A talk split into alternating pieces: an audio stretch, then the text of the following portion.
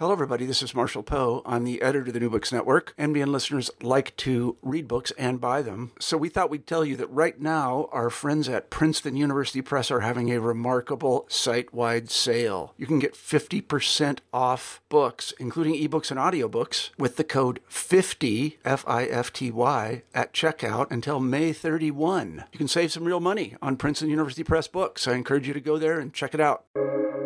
Welcome to the New Books Network. Hello, and welcome to another episode on the New Books Network. I'm one of your hosts, Dr. Miranda Melcher, and I'm very much looking forward to this conversation with Dr. Zoe Adams about her book titled The Legal Concept of Work, just published in 2022 from the Oxford University Press.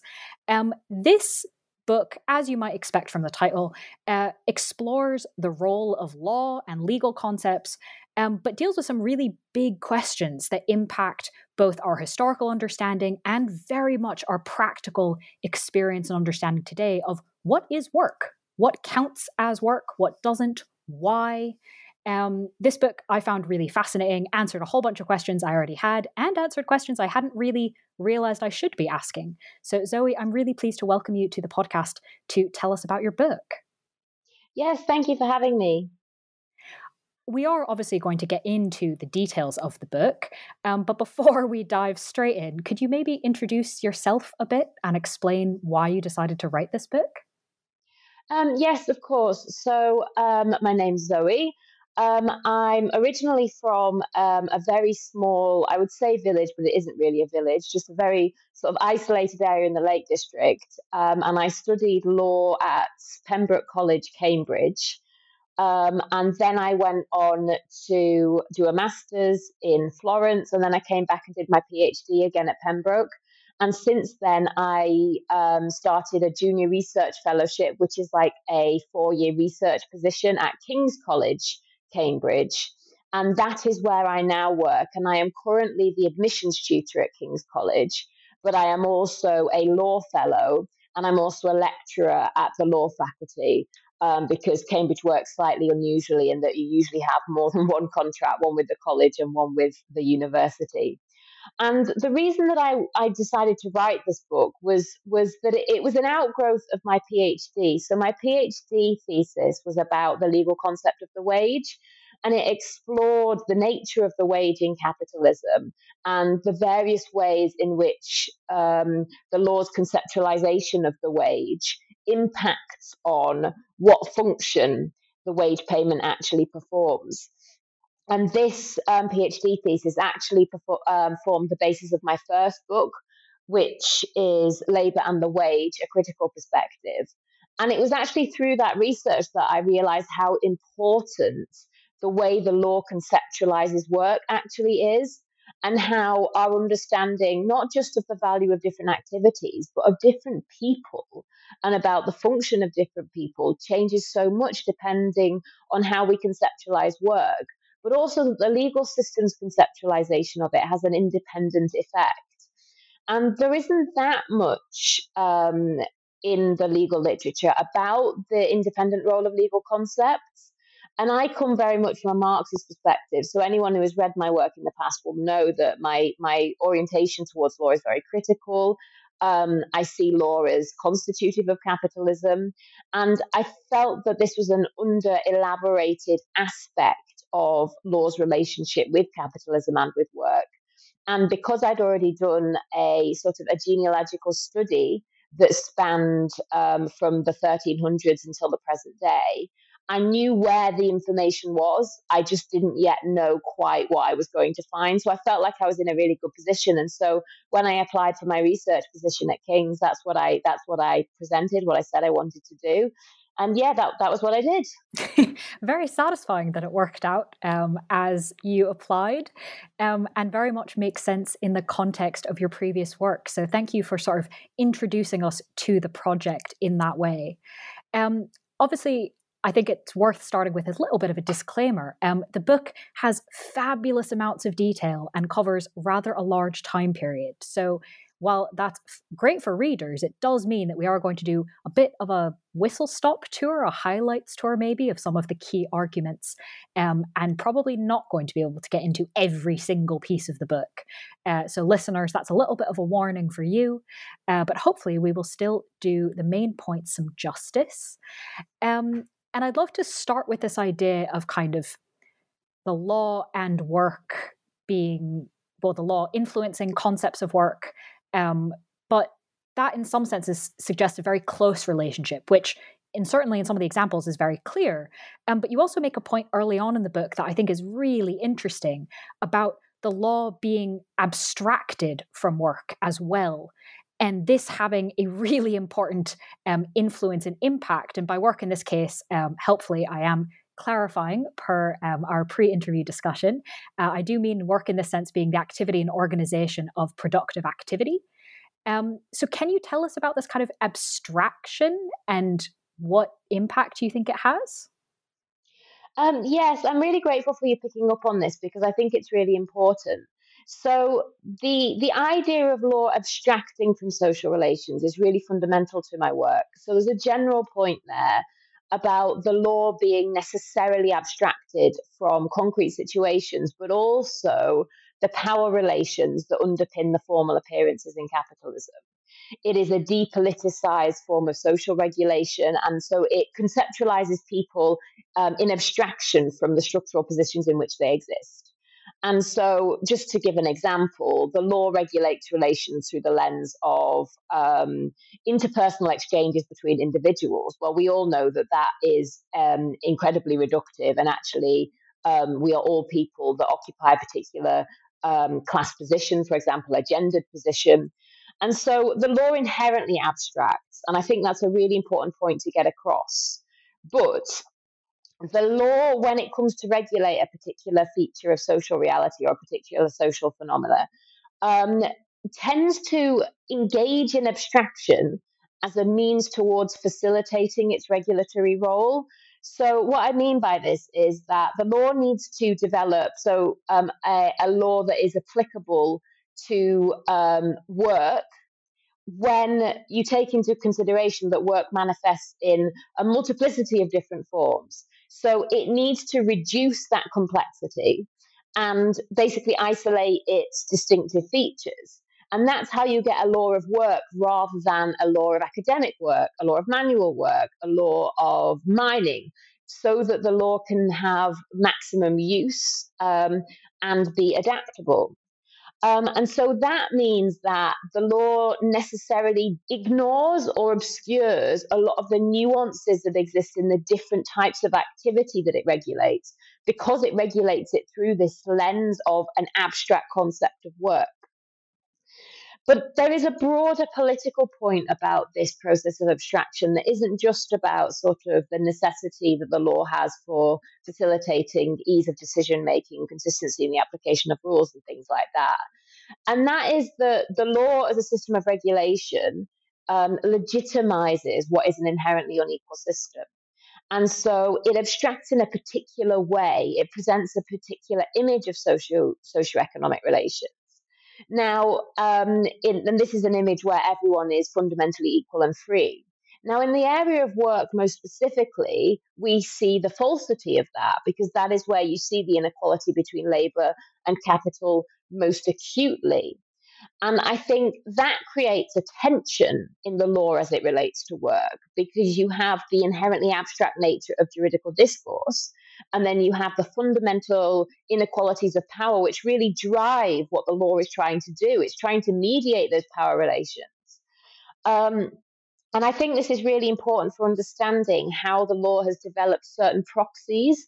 So, how it has been able to, for example, identify the risk of exploitation or the risk of power imbalances without actually acknowledging the existence of the class system.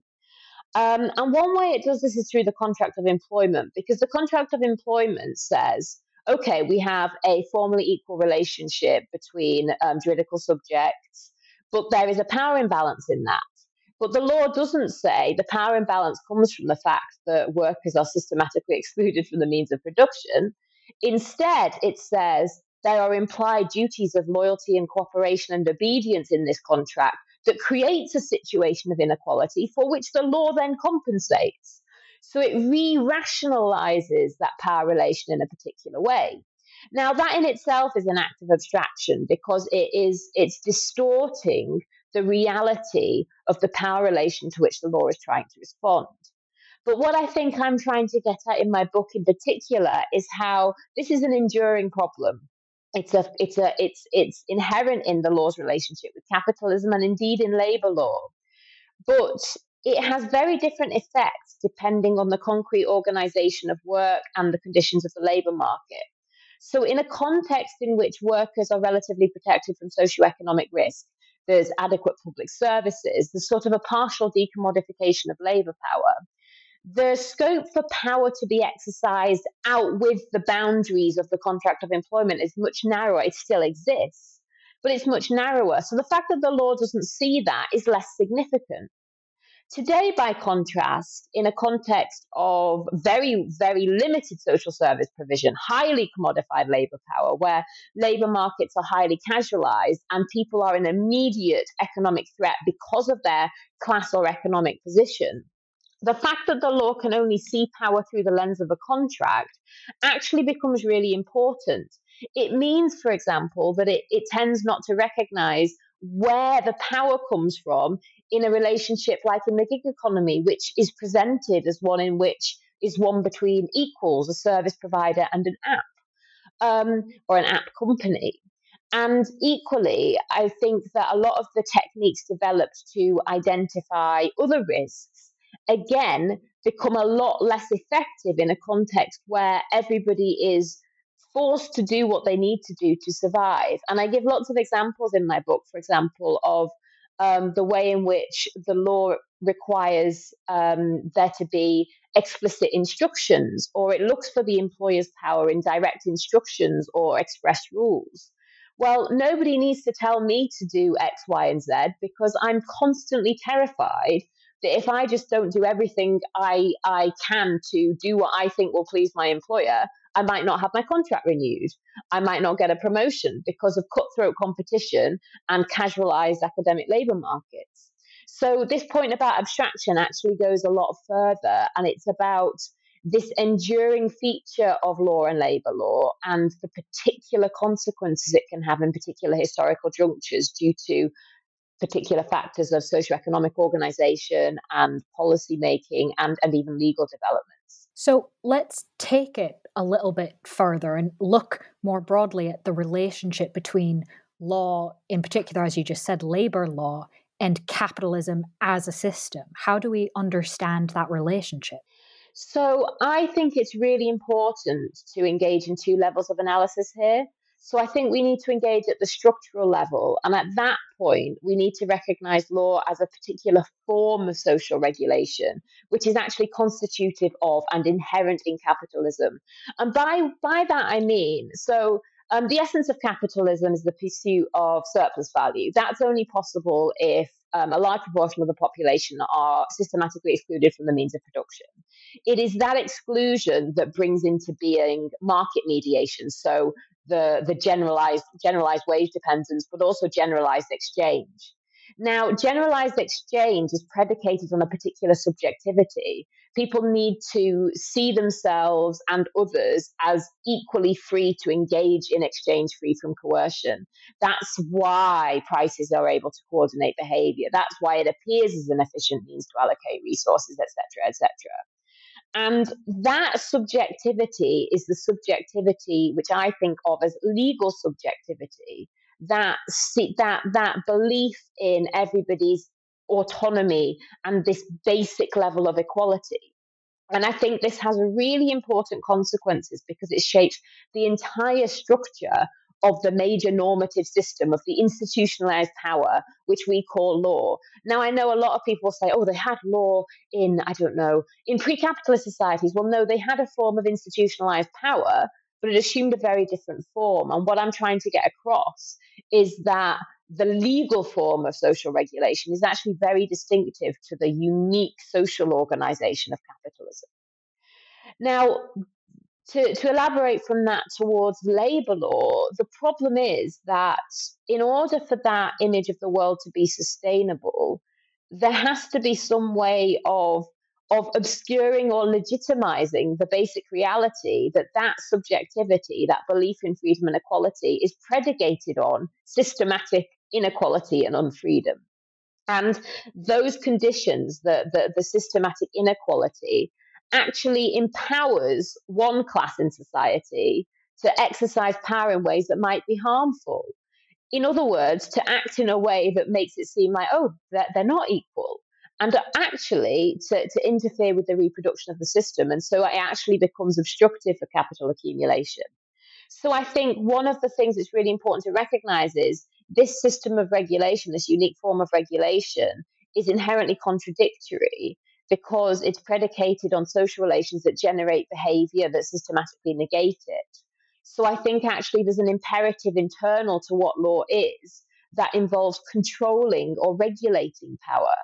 And that's where I think we, we start to understand labor law. Now, if we switch to a historical perspective, we can't really say, well, labor law is this thing that's determined by capitalism. That's not what I'm saying. But I'm saying labor law is a historically specific example of a function that is really necessitated by the law's form and so necessitated by the form of capitalism itself. But the development of this legal form and the development of labor law it, it, takes place through the concrete struggles and conflicts that emerge as capitalism develops. And so, as it emerges from um, these, these contradictory social relations. So, it's a very complex picture. So, while I'm telling, while I'm trying to separate the structural and the um, historical um, dimensions, really they're closely interrelated because everything develops in historical time. But what's really important to recognize is that this framework of analysis actually allows us to distinguish between the essential bits of law and labor law, what it does, um, its its sort of its form, and the historically contingent ways in which it is manifest. So, what I'm not saying is that um, unfair dismissal law is inherent in capitalism. Absolutely not. That's the product of com- conflicts and struggles but you can see how it responds to a need internal to the law in the sense that it helps to mitigate or helps to rebalance the scales between an employer and, and a worker. Um, and we can trace historically how these different rules have developed, but also how their understanding is shaped by the basic form of law. So, the in answer to your question really the relationship between law labor law and capitalism is one of constitution in the sense that i think it's an inherent part of the way capitalism self reproduces but it's also a historical one that we really need to study concretely because there's there, there's no necessity in the particular way in which law develops or labor law develops and you can imagine a fairly defective capitalist system in which there isn't much labor law, in which in which the social conditions aren't conducive to the struggles that bring it into being. How long that system would last is an open question, but it's re- the reason that this is important is that it helps us see well, law is, is, is, is, is very much bound up with capitalism. Labor law is part of the process by which capitalism is sustained and reproduced and legitimized. So while we might see labor law as, yes, advancing the interests of the workers, it's only doing so within the confines of a capitalist system. And that's a really important thing to think about because it makes us cautious about over relying on law as a means towards, say, emancipation and social transformation. But it's also really empowering because it allows us to see, well, okay, there are limits to what law can do in capitalism, and there are certain things it, it tends to do. But there's also a lot of scope for variation. And the more we understand about how law works, how labor law works, um, the more we can understand about the scope that might exist for manipulating it and manipulating it in ways, for example, that help bring about political conditions conducive to more radical change. So, um, this is why I think this combination of a structural and a historical understanding of the law's relationship with capitalism is really useful. So that's a fabulous um, summary that picks up a ton of points uh, that are in the book in lots of detail. So thank you very much for that answer. Um, and in fact, a lot of points that I'm going to pick up on um, kind of as we go throughout this. Um, and obviously, as a historian myself, kind of my per, one of my particular interests is these um, historical contexts and how they shape things. Um, and so I am going to pick sort of one out, and of course, that is. Uh, committing the cardinal sin of picking out one thing when, of course, it is many things um, that have a relationship. But in this idea of thinking about how labor law was created, um, the kind of legacies of it that are still with us, rather than, oh, well, that happened historically. That's not related to today. Um, one of the elements that you trace in the book is the idea of master servant relationships, and that that being one of the influences um, within still today our current labor law. Um, can you tell us about that particular sort of historical context and conception and what influence it's had? Yeah, I can. And in, in order to do, do this properly, I think it's really important to clarify master servant. So um, I don't know um, if the listeners will be familiar with Downton Abbey, but that's the that's what people call to mind when you talk about master and servant. Whereas for lawyers, what comes to mind is the specific set of legislation enacted from the late 18th into the early 19th century that was called the Master and Servant Act, and then the relations they regulated. But actually, that isn't what I think is most interesting. So I think I think of master and servant as sort of the, the paradigm case of master and servant as the system of labor relations that emerged with the decline of the feudal order and this is one where, in, in place of the serf having access to the land as his means of subsistence, so working the land for himself and his master or his lord, you have a situation where enclosures are proceeding and actually it's no longer it's no longer um, in um, the ruling class's best interest to have um, the productive class with access to and rights in land and so you have this situation where you need to be able to obtain labor to work the land, but they, if they haven't got access to it, how are they going to live? And the master servant relationship sort of substitutes access to land with these obligations of loyalty and protection on behalf of the master. And the typical idea of that is that the ma- is that the servant lives in the master's household, and this is this is not just domestic service. I should emphasize. A lot of this is in an agricultural context, and basically in exchange for their loyal service, which is an on, it's not working nine to five. This is doing what they are told when when it is wanted. Um, then they have protection from risk and just basically a guaranteed guaranteed right to subsistence, but not as we have we think of it today in terms of a guaranteed wage that you can use to buy things, but just that they will be looked after in the household. Now, I think this is really interesting. If we start with this as sort of recognizing the origins of master and servant in feudalism, but then how it was changed with the imperatives that were coming into being with enclosures and then as capitalism was developing. Because the master servant relationship, the language, and the, the legal system devises this concept of service. Which, which approximates the concept used in society of service, but has its distinctive features because it emerges in the context of a specific set of legislation from the 14th century onwards, in which there is a compulsory, there's a duty to work on anyone without access to the independent means of subsistence. So, in other words, people who don't have access to land. So, you have this legal concept of service, and it sort of becomes an integral feature of the law. But that law then evolves itself, but it's also operating in a fundamentally different social and economic environment over time.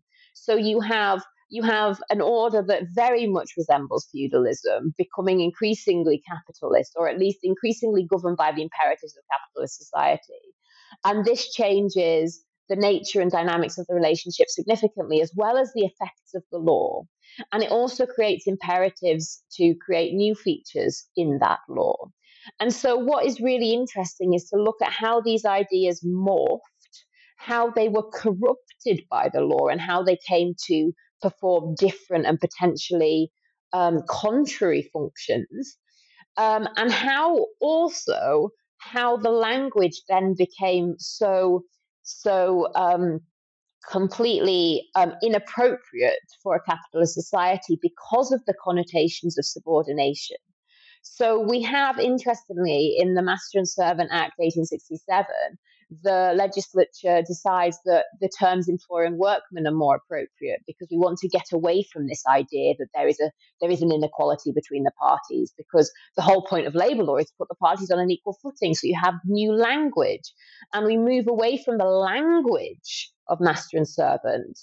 But the structure of the law the law never the law always builds the new from the old and so the concept, ideas, and even doctrines that applied in the past are still deeply embedded in our modern understanding.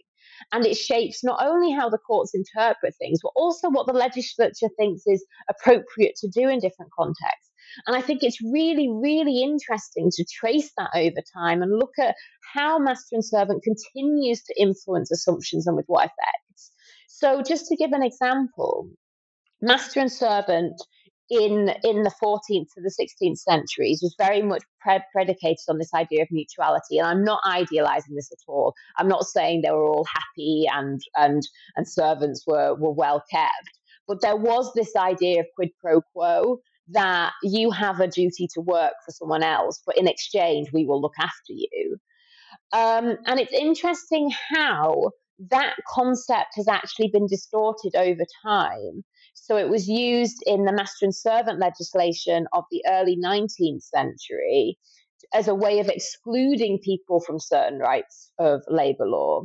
Um, but it's also interesting how it continues. I mean, we have a test of mutuality of obligation today. I say test.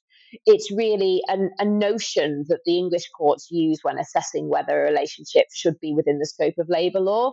And it's this idea that if you don't have mutual ongoing obligations of of of work and, and um, work and payment, then then it isn't really within the scope of labour law. But it's come to actually um, confuse almost a normative ideal with with the expectations, so that you exclude from the scope of labour law people who aren't lucky enough to have those benefits. But what, what has been lost there is the way that the law used to make sure that that mutuality existed. It used to say, well, you can't have someone exploiting someone else's labor without providing these protections. And actually, the, the ironically, the very idea of mutuality is really what labor law tries to achieve. But the law's distorted it because of the way it applies as a test as a precondition for accessing rights rather than as the normative outcome. Um, and I think it's really useful to trace all these ideas. It's also useful to see how, despite abandoning the language of master and servant, there are certain assumptions that the courts have about what is legitimate for employers to do, which very much hark back to those different socioeconomic conditions. And that, that helps obscure and legitimize ongoing power relations because it makes it appear as natural and inevitable in employment that the employer should have power without ever having to think what are the structural what's the structural basis of this power? How does the law augment and shape it? Um, so that's that's really i mean the master and servant is just as you say just one example of this.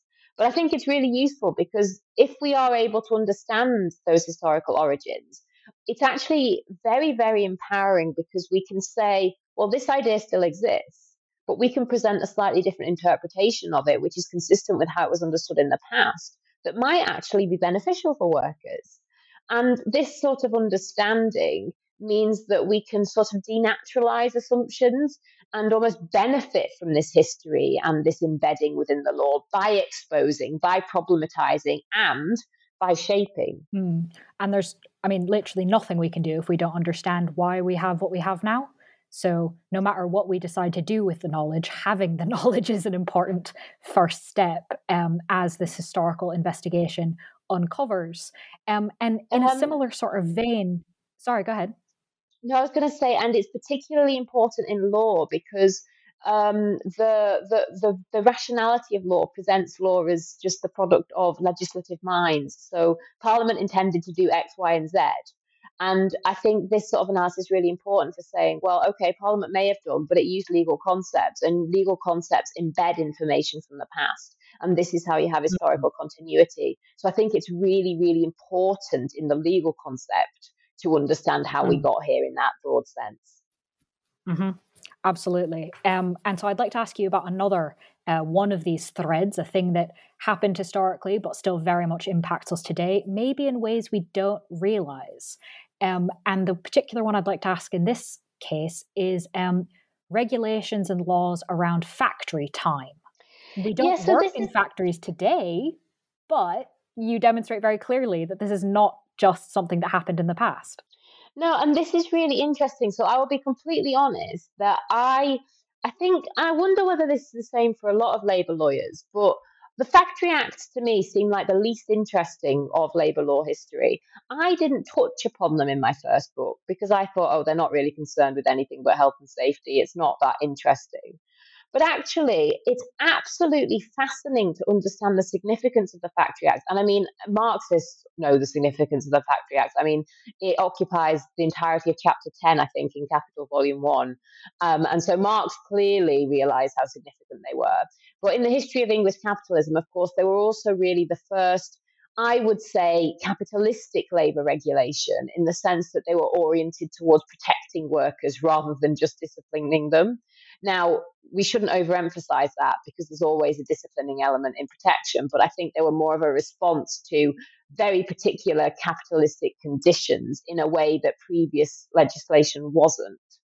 Um, and in a way, because of that, they sort of crystallize the beginnings of cl- real class conflict of the, the antagonism that exists between the imperative of accumulation and the imperative towards maintaining society and social need. And, and so it's actually a very, very interesting from that perspective.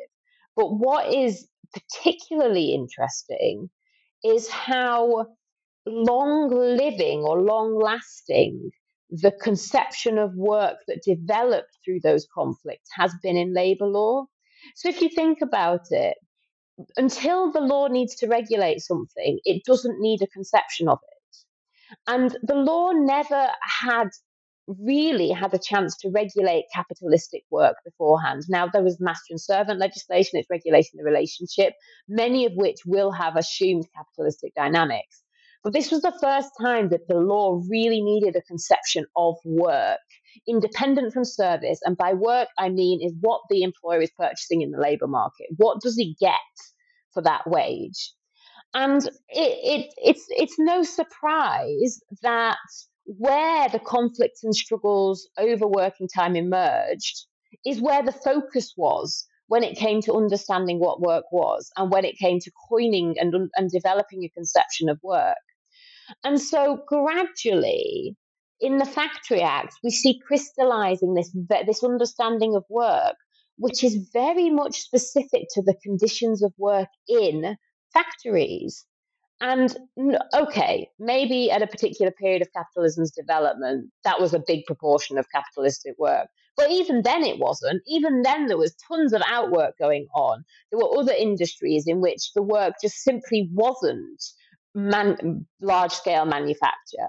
But still, this is where the major conflicts developed from. This is where the instability developed from. So, this is where the impetus for regulation came and where the concept originated.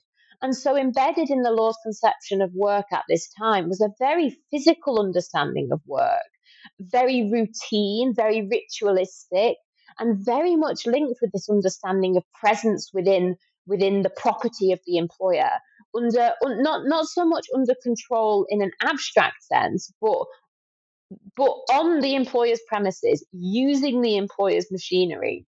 And and this and and doing very routine physical tasks that require you to be in a particular place.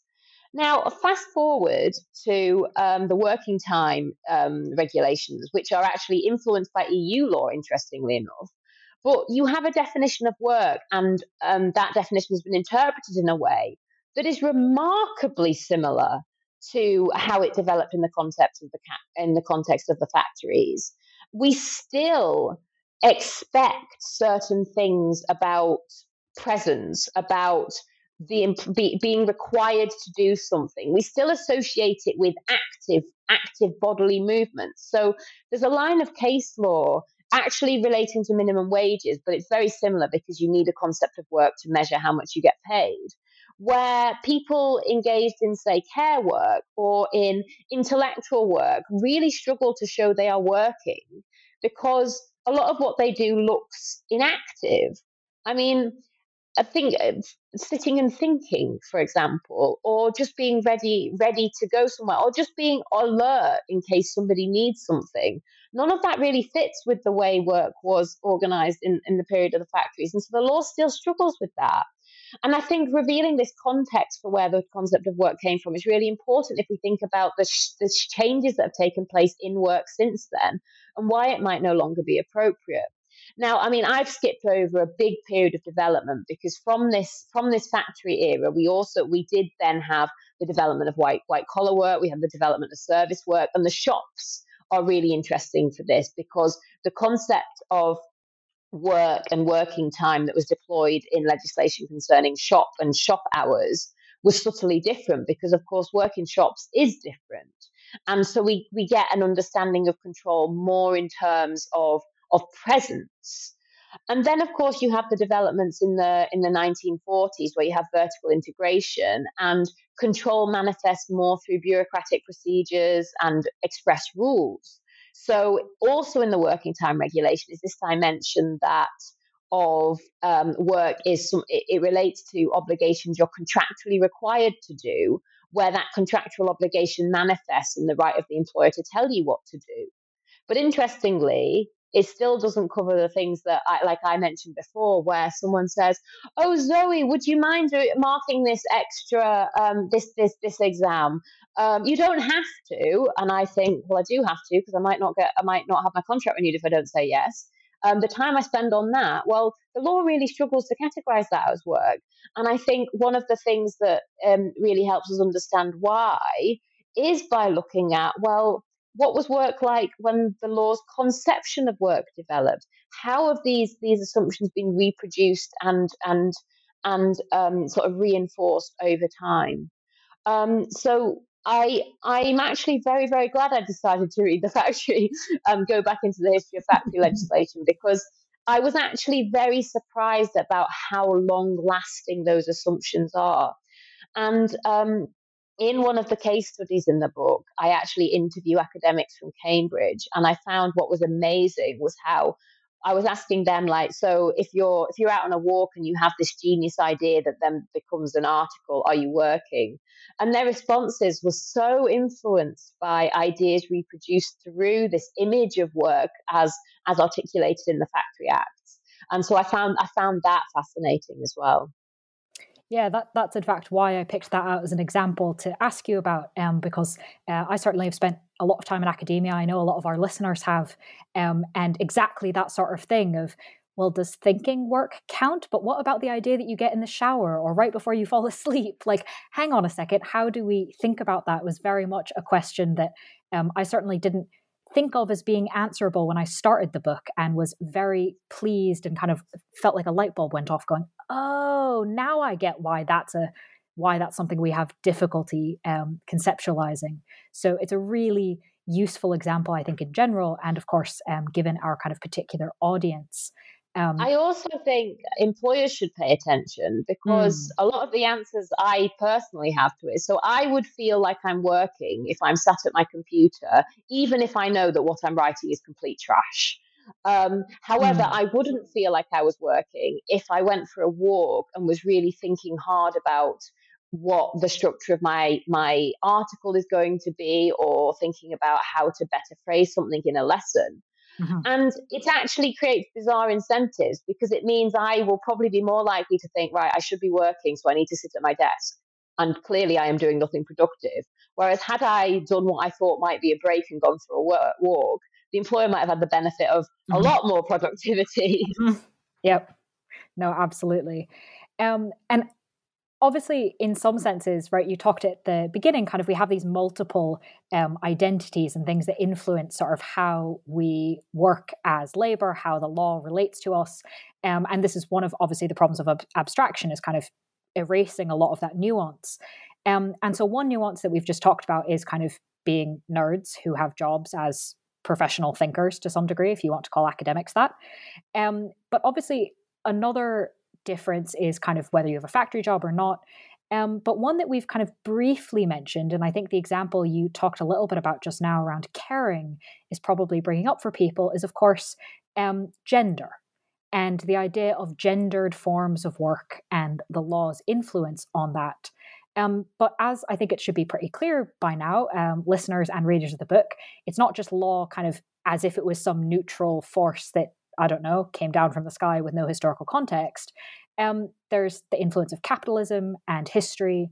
Uh, so, how can we bring all those strands together to understand the influence of law on this idea of gendered forms of work? So I think I think we can separate this out because I think it's really important to look at the the the gendering role of law. But actually, what I wanted to do in the book was show how the law's concept of work is gendered. Mm-hmm. And I mm. think that's probably the more novel contribution of my book. And actually, I devote the entirety of chapter six to this issue um, because I think there's a tendency to think about this in terms of the legacy of law um, restricting women's access to certain jobs and things. And while that's, of course, relevant, I think one of the more important things to think about. So again, I'm gonna I'm gonna go at two levels. I think so. Structurally speaking, I think it's really important to recognize how the same process that brings into being the power between capital and labor, the exclusion of workers from the means of production, and the generalization of exchange that that, that brings into being, also brings into being a historically specific split between the activities required um, to reproduce life and all that time that has to be devoted um, to producing something of value for capital, basically. So, at the level of the household, that is a split between wage earning and care. Now, I think it's really important to recognize how that is a structural feature of capitalism and how the historical organization of social reproduction through the institution of the household meant that that power dynamic, that dynamic, and it's a power dynamic because those who devote more time to wage earning are in a much more powerful position in a capitalist society than those who devote more time to unpaid work because the the latter don't have access to a wage and, and money is the source of freedom and independence in capitalism. So it's a power dynamic there. It gives one group greater power than another societally and also at the level of the household. And so the reason that that becomes a gendered power dynamic, whereby men are powerful, are relatively more powerful than women, is to do with the way that social reproduction and the household interlock with the process of biological reproduction and the way those roles embedded themselves. And the way in which feudal society positioned men in a position to take advantage of their property rights so as to position them as the money makers so this the the you might say that the precise gendered form of this this power dynamic is contingent or historically specific, but the this the fact that it is a gendered dynamic is not because of the way it interacts with biological reproduction, which is inherently gendered. Um, but the reason that that is important is because it shows you that the law, because the law played a part in bringing into being that's the, the, the generalization of exchange, and therefore this split between time to be devoted to reproduction and time to be devoted to producing for capital. The law is in, integrally linked with this emergence of this gendered power dynamic, and this gendered power dynamic explains why there are barriers in society and why there have historically been barriers in society towards women's labour market participation, why men have been able to dominate high paid jobs, why men have been able to take advantage of their property and their political role to create laws that disadvantage women. But then there is another important element to this, and I want to go back to what I was saying about factory work. So I said, I said that the concept of work um, developed in a context predicated primarily on manual labor, where work was performed in this specific way. But it also emerged in a context where women were largely excluded. So it was dominated by men. So the factory, the, process of factory reform was actually instrumental in, in, in achieving this. But not only that, but it was developed in a context in which the majority of care related work was performed outside of the market. And the type of work that was performed in the market, therefore, did not have the same properties um, as care. Now, care is dynamic, it's interactive, it's um, it's emotional. It doesn't manifest in the same way as say manual work. And we see the same with a lot of forms of intellectual labor, which had not yet been fully commodified when labor law developed. And so, what, what is really important about that is that the law's assumptions about what work looks like was developed in a context in which a distinction was being drawn between work as that regular, regulatable thing and non work or care. And so that had a profound impact when care related practices did start to be commodified or commodified on a greater scale um, because it affected how the law then then measured the amount of work that was done in a care setting. I'm using care very broadly here to refer to generally reproductive activities, cooking, cleaning, looking after people, things like that. And this, I mean, it's amazing to see how it's also influenced our understanding of skill because skill is a function of scarcity.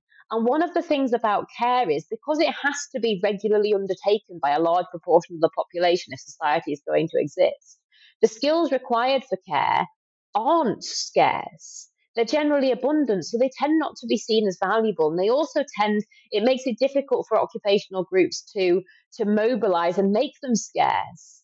I mean, we have examples of the professionalization of, say, teaching and nursing, which does to some extent by trying to distinguish between generic care and education in the household and professionalize.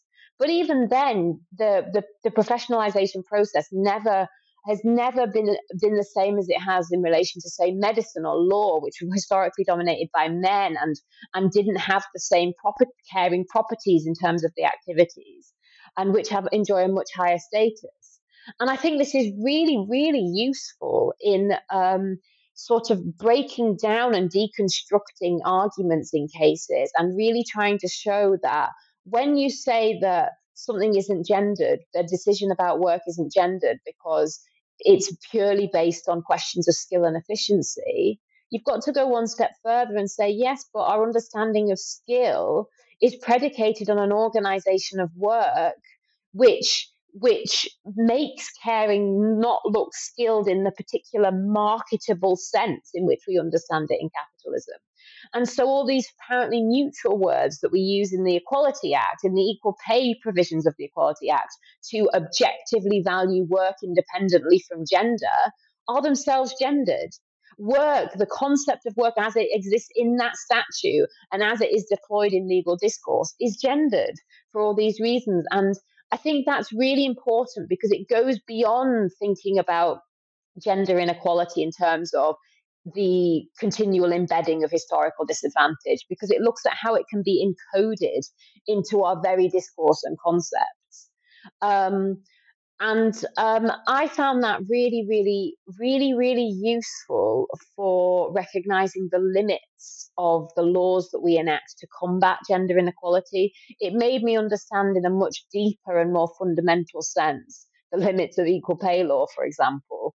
Um, and it also made me think or try and think creatively about well, how can we reimagine a concept, a legal concept? That might do something different? How can we problematize this in a, in a pra- pragmatic way? Hmm. Well, I am certainly going to ask you about kind of um, what ways forward might be. Um, but I do want to uh, maybe keep exploring some of the problems first before we get there so we can end on a nice optimistic note. Um, as you sort of mentioned a little bit so far, uh, certain chapters are obviously devoted to certain things.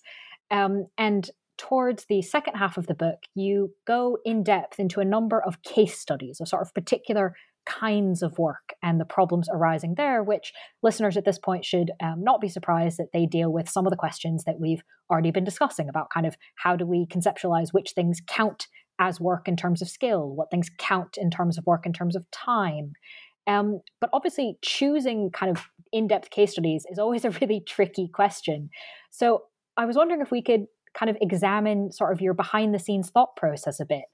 Which case studies did you choose and how did you decide on these particular ones? So, um, a slightly glib answer is that the publishers wouldn't let me go to 500 words, so I couldn't include everything, uh, 500 pages even, so I couldn't include everything I wanted. So that played a part. But more systematically, more systematically, I wanted to choose case studies that addressed different so work that performs different functions so work that contributes to capital accumulation in different ways. So the um the the case studies in the book are um, the work of authors of fiction in the publishing industry um, the work of doctors um, so medical work the work of academics and um, the work of shop assistants and the idea here was firstly, I wanted a contrast with the manual work in the factories. I wanted to look at how the the relatively later commodification of intellectual labor might impact on labor law's inability to properly regulate intellectual forms of labor today. And um, book publishing was a really useful case study for me because authors are not seen as employees. And indeed, in a legal sense, they're not employees, but they are.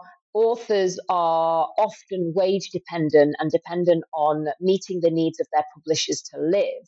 And so I felt that they were in a structurally similar position to those that labour law protects.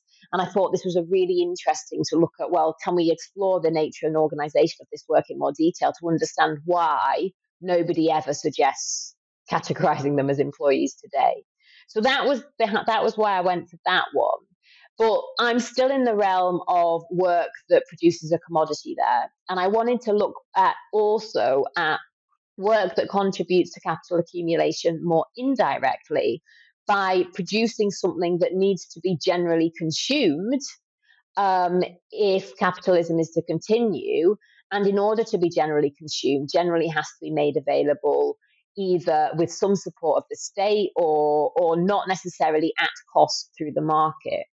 And I and the reason that I I focused on academia and um, medical um, medical work was partly because I had been my personal experience of academic work made me think what made me very very aware of how inadequate the labor law framework is for us um, and how a lot of the right formal formal rights we do have just don't work.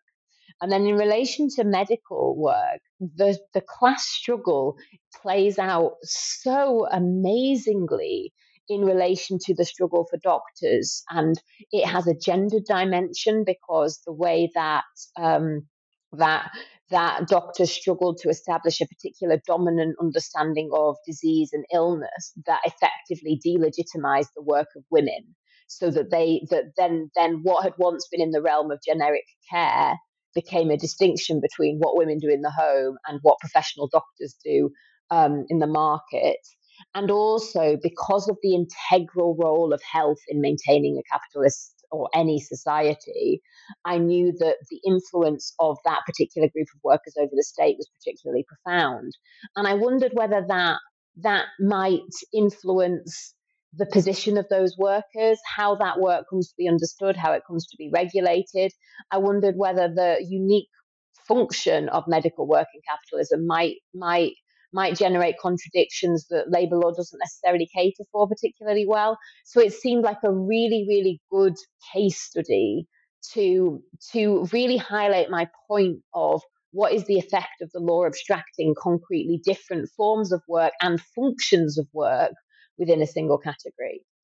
And then shop assistants. So I was very aware already that um, of the dichotomy in treatment between shop assistants and factory workers, despite them being called um, uh, or, or compared to factory workers frequently. But also, I wanted to look at realization work because realization is is slightly interesting because in in Marx's schema, it's not it's not productive work, but it's clearly indispensable to the, the, the extraction of surplus value and it's also a form of work that is distinctive to capitalism it's not like a form you you simply do not have to sell things in a society that isn't mediated by exchange. It's not a precondition for for societal reproduction. So realization work I found was very interesting. And it was also interesting because it seemed to be one area in which I felt the push towards labor saving seemed to go a long way because it's an unproductive cost. And so um, I thought that was interesting. And I thought it was also interesting because, partly because of that, it's also one of the forms of work that has been most transformed by technology and algorithmic technologies in particular. And that really helped me understand contemporary manifestations of managerial power. Um, so that's why I selected them. Um, and um, I could have chosen other case studies, but I felt they really epitomize all the, the, the different. I mean, obviously, you can categorize in a multiplicity of ways, but I felt it broke down different types of work really well, rather than just being industry specific case studies focusing on, say, how the class struggle has played out in boot making, in in IT, things like that.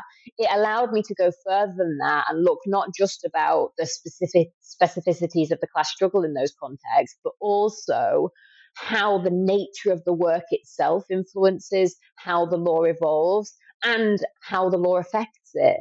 Because it isn't simply that I mean, you might have a form of work that simply doesn't generate many conflicts, in which case it's not going to bear its imprint on legal development very much. And that's definitely the case for creative work. It just hasn't shaped labor law. But that in itself is interesting because the fact it hasn't means that the the industry has developed without that influence. And um, and so it, it's potentially shaped employment structures in that sphere. So um, I found that was I found that that, that these case studies for those reasons were really, really useful within my my um, word limit um, to get across the points that I really wanted to get across. Hmm. I, I, want to um, kind of pick up on one of the things that you just mentioned the idea of um, managerial practices, because a lot of what we've talked about so far um, very much focuses on the worker, on structures, um, creation of law and some of the institutions that do that, like Parliament. Um, but we haven't really talked directly as much about kind of the companies, the bosses, the managers. Um, what, you know, how do these historical kind of legacies, I guess, or assumptions baked into the law because of history influence managerial practices? How do we sort of think about how they are um, conceiving of work or influencing the conceptions of work in that kind of particular uh, placement, I suppose? I think that's a really good question, but I do also want to say that the the cause the causal causal flow is both ways. So it isn't simply that the law influenced managerial practices. The law is profoundly shaped by managerial practices because mm. managerial practices are the form in which capital's power over labor concretely manifests. So it's the manifestation of what labor law is getting at. So understandings of work in law are inherently shaped by managerial practices. Um, so I think that's a really important point to bear in mind. But thinking about it the other way, well, at a very basic level, it's it's it's evident in throughout the history of capitalism and labor law that the the the perception of employers of labor law influences decisions about the form of the contract and the form of work organization. So, for example, a very, very stark example is, um, and this is linked with the poor law as well. So, because um, because of the way in which um, the concept of service um, was understood to involve complete control over the worker for an unlimited period of time, um, within the framework of an annual contract. You got employers um, in the sort of the 17th and 18th centuries um, accepting a week out of the year so that they wouldn't qualify as servants, so they wouldn't get get various protections, and also that that would reduce the the, the costs borne by the employer as well. Um, but you also see over time how the employers adapt to this understanding of service as um, sort of indeterminate obligations with no time limit so as to produce much clearer rules about work so um, and also how how it created incentives towards introducing working time limits, even if those limits were sort of like 5 a.m. to 11 p.m. Because if it's clear that the servant cannot be called on overnight, then they're not a servant in law in the sense that's relevant to certain statutes. And you see that historically. Now, what I, re- I really don't want to, to make anyone think that this is the only consideration because the, it, firms, um, employers have to weigh up things about legal advantages and disadvantages of certain decisions versus practicalities and other advantages and disadvantages. And someone isn't going to simply use a particular form of contract to avoid labour law um, or a particular form of work organisation if it doesn't work for their business. But what we do see this over time, and it's also interesting. It's also interesting to see um, how um, it influences the framing of contracts, but also it, it creates different incentives in terms of investment as well. So, I mean, a lot of the investment in recent years has been in algorithmic technologies. And one of the things algorithmic technologies enable is the exercise of much more diffuse forms of power.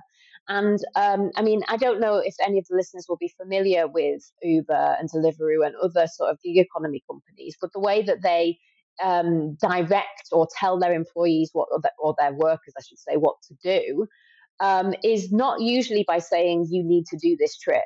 It's by saying if you do this trip, you will get an extra X amount of money, or this is a high peak period. Don't stop. That sort of thing, where it's a nudge.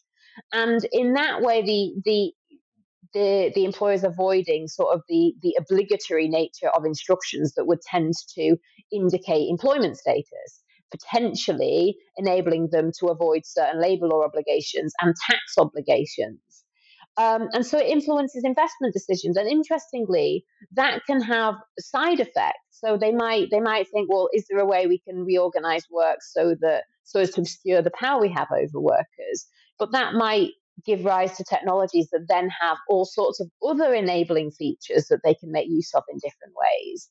Um, there are many ways in which um, the physical and, and temporal um, focus of labor law has encouraged employers to sort of in historically and today to deliberately locate work in people's homes or to um, make workers work in a dispersed manner um, because one, that helps um, discourage organization, um, and two, because again, um, if if law is, is if law associates work with work in the employer's um, property, then it's really useful to find a way to make sure the worker can work remotely or or um, not in this sort of workplace setting. Um, so that's that's what that's probably the most obvious sense. But I also think that there is a much more cognitive influence in that the law signals to both to workers and employers about what is deemed legitimate and illegitimate. It signals um, what the law understands certain things to be and can almost structure how far employers go in terms of pushing what is allowed and, and how, how things are framed. Um, and that itself has a real impact. I mean, I'm not saying that in the university context, academics deliberately frame requests for unpaid labour as an optional request. But as we said earlier, these understandings that are embedded in the law do become embedded in the social consciousness because of the inter and, and, and vice versa. And I think that really does change the way that people think about the work they do, what what they will go about demanding, what they will think they can't demand, and of course, if an, if a worker thinks they can't ask for something, then that's empowering to the employer in terms of making further changes that might otherwise be challenged. So I think, yeah, I think in all these ways it has influenced um, influences um, firm and employers' choices. But the process, as I said at the beginning, is very much mutually interactive. You have the law responding to developments in firm organization and managerial practice, and then then firms responding to evade the law um, or in response to the law, then the law develops again because of the conflicts that generates. So it's a very complicated process, but um, understanding this this mutual interaction, I think, is very very helpful. Mm, very much so.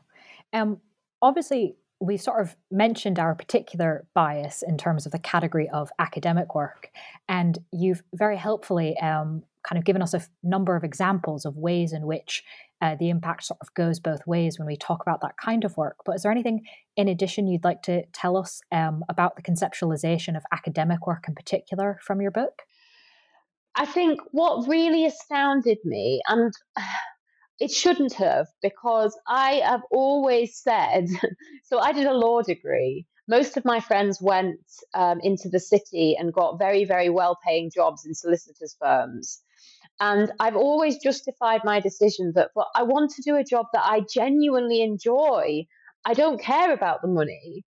And it really made me realize doing this study how much the academia, modern academia, thrives from this vocational presentation of the profession. And this isn't a myth. So I think academia, that I mean, I found studying the history of the academic profession fascinating.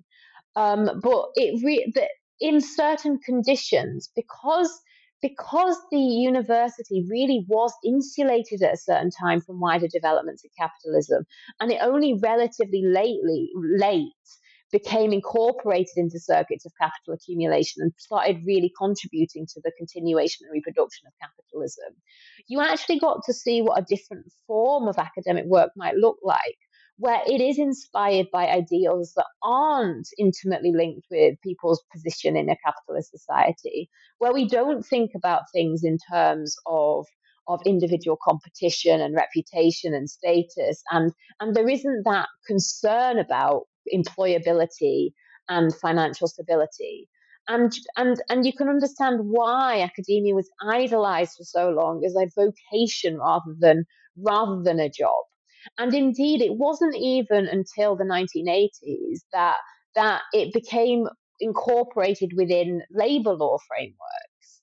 Um, and that's really, really pernicious because it has been organized on a capitalistic basis for a long time. And the more we repeat to ourselves this vocational idea, the more we feel guilty for contesting what is in reality exploitation and which in any other place would be seen straight out for what it is. In in another job, you simply would not accept that you have to do all this unpaid labor because you because you're supposed to you're not supposed to see doing additional work for students as unpaid work. It's supposed to be what you want to do because you care about them.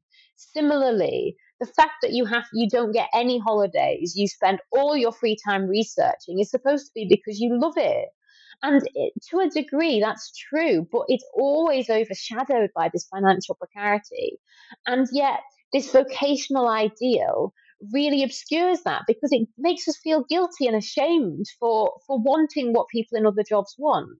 Now, how does this relate to the law? Well, the concept of work reinforces this because it idealizes a form of work that doesn't match the realities of work in academia. Everything is so much more subtle and nuanced here.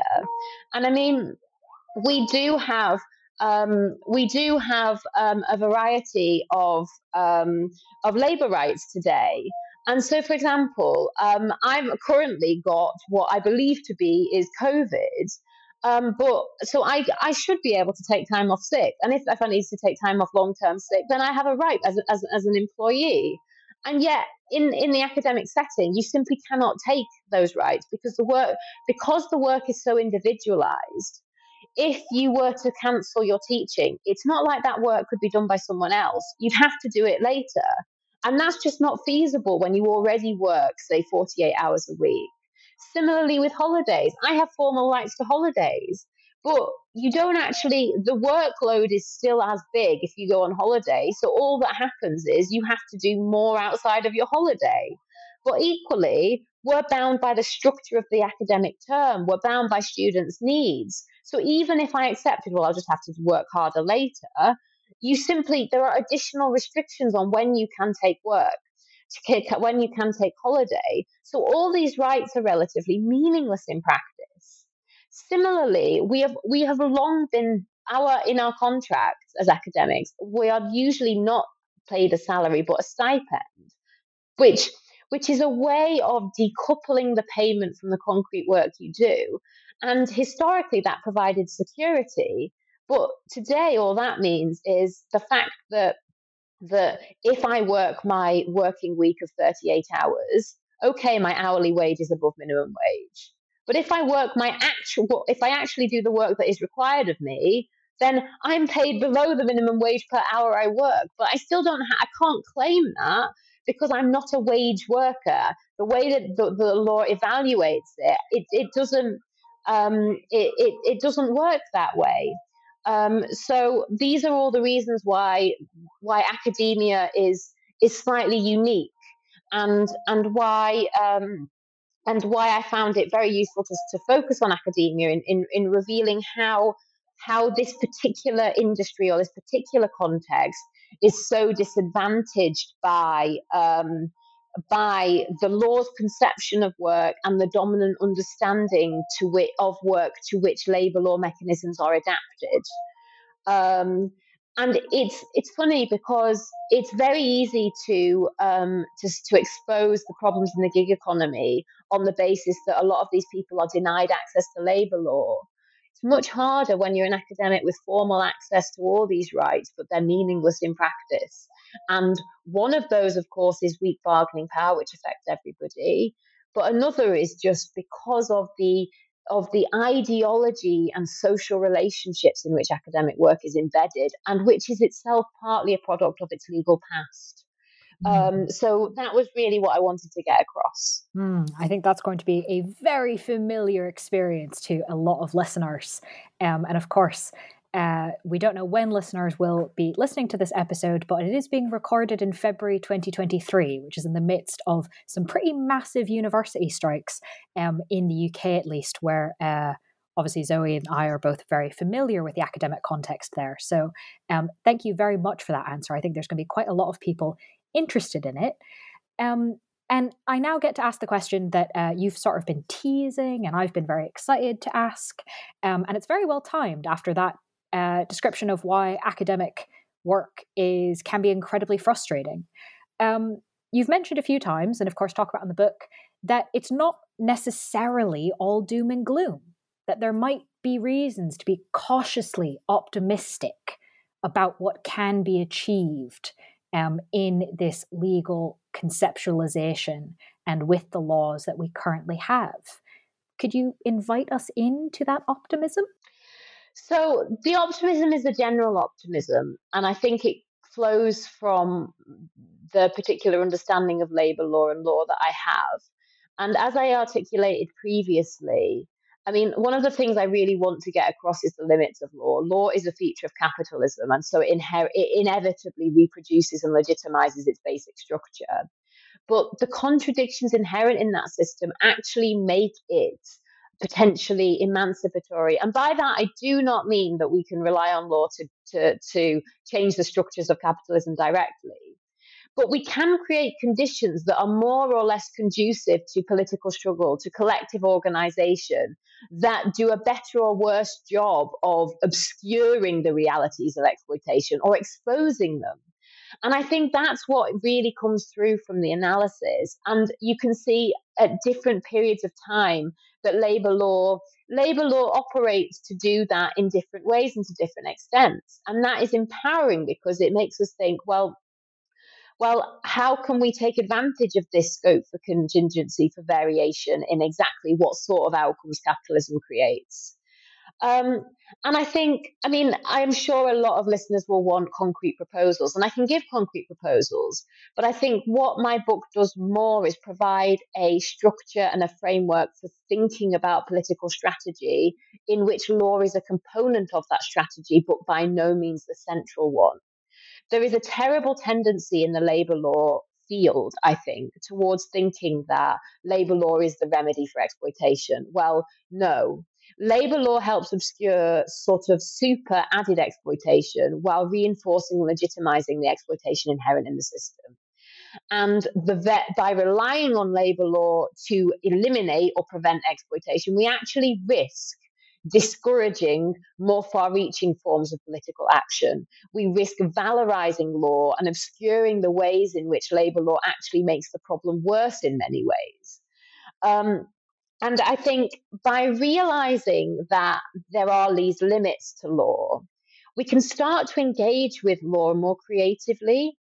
And by that, I mean we can see our engagements with law not just instrumentally, not just, for example, saying, well, if we were to restructure working time more in this way, if we were to refine this definition, if we were to introduce a presumption that prevents the courts from assuming that um, if the work is agreed to without compulsion or without concrete evidence of compulsion, it's not it's not, it's not working time. We, we can do all those things, and that's great. And I think that will that will be beneficial for individual groups of workers.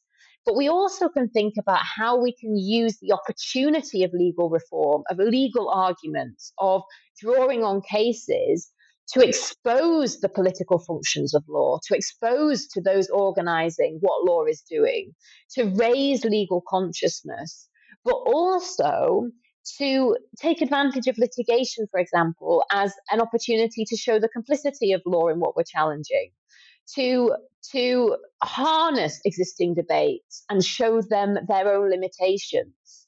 Um, and so I think this is it's a really important way of thinking about what I call a more subversive use of law, um, because it means that law is relied upon to achieve certain things, but as part of that, you are delegitimizing the law itself, and I think that's really really important.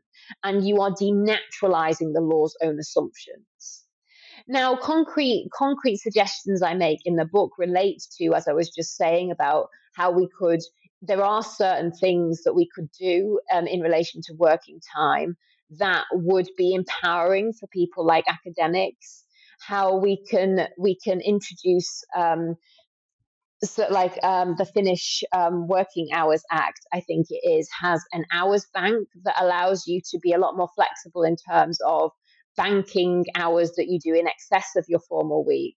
Um, there's also the possibility of um, of requiring um, the um, explicit articulation of the hours by reference to which your salary is calculated, because a lot of us are hired just to do a job for this salary, and if the if the the expected hours aren't clearly articulated, it's very difficult to see how well you're valued, and it's very difficult to see whether the changes in workloads actually means your salary is devalued over time. So there are all these things we can do. These are very minor. Um, and there are other things we can do, for example, in relation to wage regulation, because by problematizing the concept of work, we can actually begin to problematize the assumption that the amount of pay you get should be coupled with how much work you do. Once you realize the concept of work is gendered, once you realize it, it, it obscures so much of the productive activity, not only that is done in society, but that is done for the benefit of employers, you start to think, well, why should workers only be paid for work in this sense? Why don't we have guaranteed minimum incomes from employers? I'm not advocating for universal basic income for reasons that is probably clear um, from my first book. Um, but why don't we talk about a minimum remuneration, for example? Why don't we try and decouple work and pay? Why and and that's something that we can do once we realize the problems associated with work once we've revealed that there are gendered assumptions embedded gendered and class assumptions embedded in concepts such as work such as skills such as efficiency it becomes much harder to justify having them having a central role in different aspects of labor regulation so again, we open up the political imagination for new concepts, new ways of thinking about the structure of rights and obligations. And all these things have the, the benefit of one, helping in what I'm saying in exposing, problematizing, um, and denaturalizing the law and its role in capitalism, and two, potentially creating conditions that are more conducive to collective action because they allow us to better empower workers, to better protect them, the more traditional function of, of work, of, of labor law. Um, so that's why I'm optimistic. And it is a cautious optimism because I'm not optimistic in any way about the capacity for law to be the means through which we transform the system. I am optimistic about our collective political capacities to harness law as one tool among many in that pursuit. And because of its ubiquity, because of its legitimacy, because of all the features it enjoys that makes it inherent and useful for capitalism, ironically, it is a particularly useful tool. But it absolutely is one tool to be harnessed in a broader political project and not overused and not used in a way that is insensitive to its political function. Very fair caveats, but still some very uh, useful optimism. So thank you for explaining that. Um, which leads me only to my last question, which is exactly as you said, in the tension between uh, capitalism and academic conceptions of vocation. Um, because my traditional last question is what are you working on next, which has some wonderful kind of implied requirements within it. Um, so I want to clarify that uh, what that might that, that, sleep is a legitimate answer to this question. Um, doing my normal job and taking a break from thinking about massive books is a legitimate answer to this question. Um, but it is an opportunity if there is something you'd like to make our audience aware of um, for you to do so. Um, thank you very much for that and for that caveat. Yes, I hadn't actually thought about that before, um, but yes, the fact that I have moved on to another book, the fact that I have automatically thought, oh my gosh, I've got to do another one, is exactly consistent with everything we've said today and in my book. Um, so um, I do have a lot of articles, um, and there are a lot of articles on discrete topics that I haven't been able to put in the book, um, and they are they've been published in many um, and are coming out. So the I would have liked to do a lot more focus on trade unions and strategic work in trade unions, and so I've got a couple of articles coming out in one in the Cambridge Law Journal and one in the Industrial Law Journal um, about that. Um, and that's really important to me. I've also recently just had a work, um, an article on aspirational work published in the Journal of Law and Political Economy, which really teases out this idea that increasingly we are required to work not for money and not even for a, for a job, but in expectation or in the hope that at some time in the future we might be more likely to get a job or might be more likely to be paid. Um, so that that's an article that really came out of my book. But in terms of a new project, um, I actually um, I don't have a title yet, but I'm thinking um, it will be something like Law and Power, and I really want to develop the strategic element. So I want to start saying, okay, Zoe, you've spent time showing us the problems with law, the way it reproduces, reinforces, legitimizes capitalism, as well as as well as the scope that exists for change. What about how we actually use it? What about the strategic questions? So it's all very well and good to say things could be different, but how do we use law to make it different?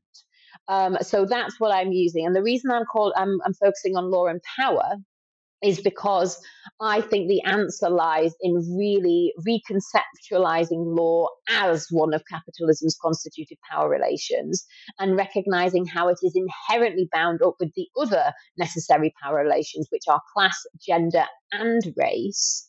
And I think we can, we understanding the elements of necessity and contingency in each of these in terms of why why are they inheriting capitalism but also what is the scope for contingency can really help us understand the dynamics of struggle better because there is always this tendency to think that it's class or gender or race rather than recognizing their relationship but even those scholars that understand the importance of seeing how they interrelate in capitalism don't then make the further leap of saying, well, actually, law is another form of power relation that is integral to capitalism. And and it's really important to understand how that it, it constitutes and is shaped by these other power relations. So that's what I want to grapple with in the book, with a view to really developing ideas about strategy, really putting flesh on the bones of this idea of a subversive use of law, really understanding what do we, what should we do? Um, and in a way, it is a response to some criticism I've had, um, but I think it's not personal criticism. I think it's criticism of anybody on the left, which is, well, you know what all the problems are, but you've got no solutions. Well, I have shown the problems. I think I've pointed towards potential solutions, but I want to I want to flesh that out now. Um, and I want to make it clear that that isn't just me coming up with wild ideas. It's something that requires deep theoretical analysis. It requires an understanding of power and its relationship to law in cap- in context of capitalism. Um, and that's what I want the book to do. Um, it's scary because, as you say, you are expected almost to have a book ready for publication once your other one's just been published, when in reality, these things take well, now they have to take four or five years, but historically they took about 20 years, but we haven't got that luxury anymore. Um, but I'm working on it and um, I'm fine. I'm, I'm enjoying it, but I'm also determined now that I know where all the pressures on me in the academic context are coming from, not to let the quality of my work be jeopardized by my sense of panic um, because I think it's really important. So um, I can't give a, an expectation as to when it will be finished, but that's what I will be working on for the foreseeable future. Well, thank you for giving us that sneak peek, and I'm sure whenever it's finished, um, it will be fascinating. Um, and while you are off working on that, um, obviously listeners can read the book we've been mainly discussing, titled "The Legal Concept of Work," um, which was published by Oxford University Press in 2022. Zoe, thank you so much for being with us on the podcast. Thank you so much for having me.